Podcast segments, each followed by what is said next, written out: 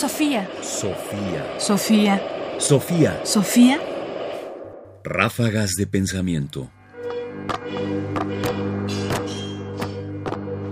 Ráfagas de pensamiento. Los espacios críticos después del 68.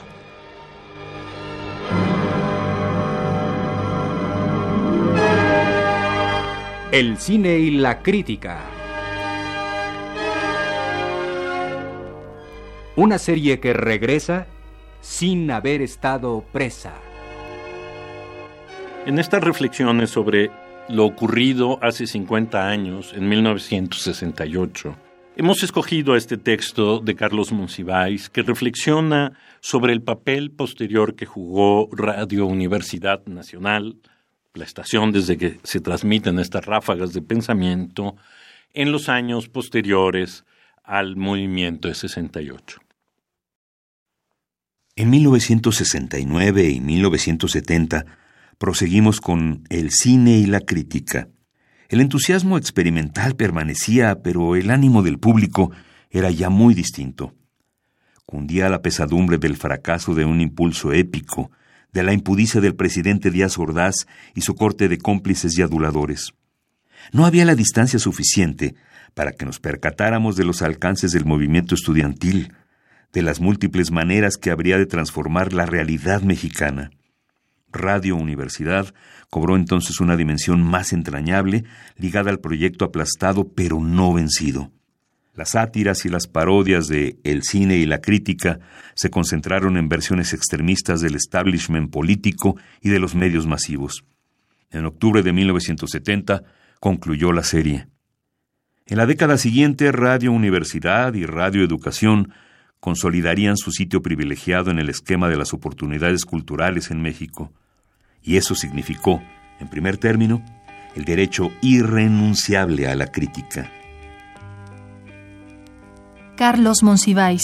Recuerdos selectivos. En Gaceta UNAM, edición especial, 50 aniversario de Radio UNAM del 23 de junio de 1987. El cine y la crítica. Una serie tan tan ruca que ya amerita bazooka.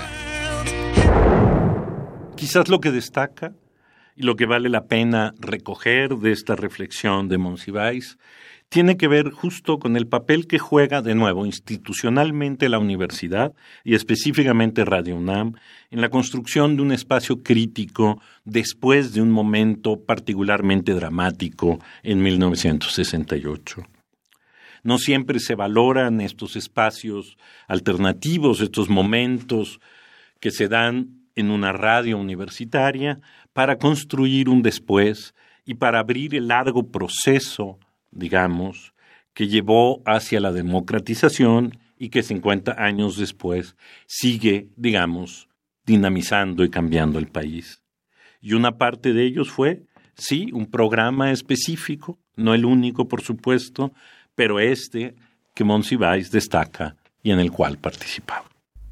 Señoras y señores, este único, excéntrico programa se dedica a un intento de resumir críticamente espectáculos en turno lo cual no quiere decir que nos interese la crítica de cine, sino que hacemos un puente obligado para volver el próximo domingo al radioteatro del cine y la crítica, con o sin Carlos Monsiváis. Sofía. Preferentemente sin Carlos Monsiváis. Sofía. Sofía. Radio UNAM presenta Ráfagas de pensamiento.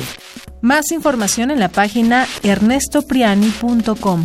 Busca el podcast en www.radiopodcast.unam.mx diagonal podcast.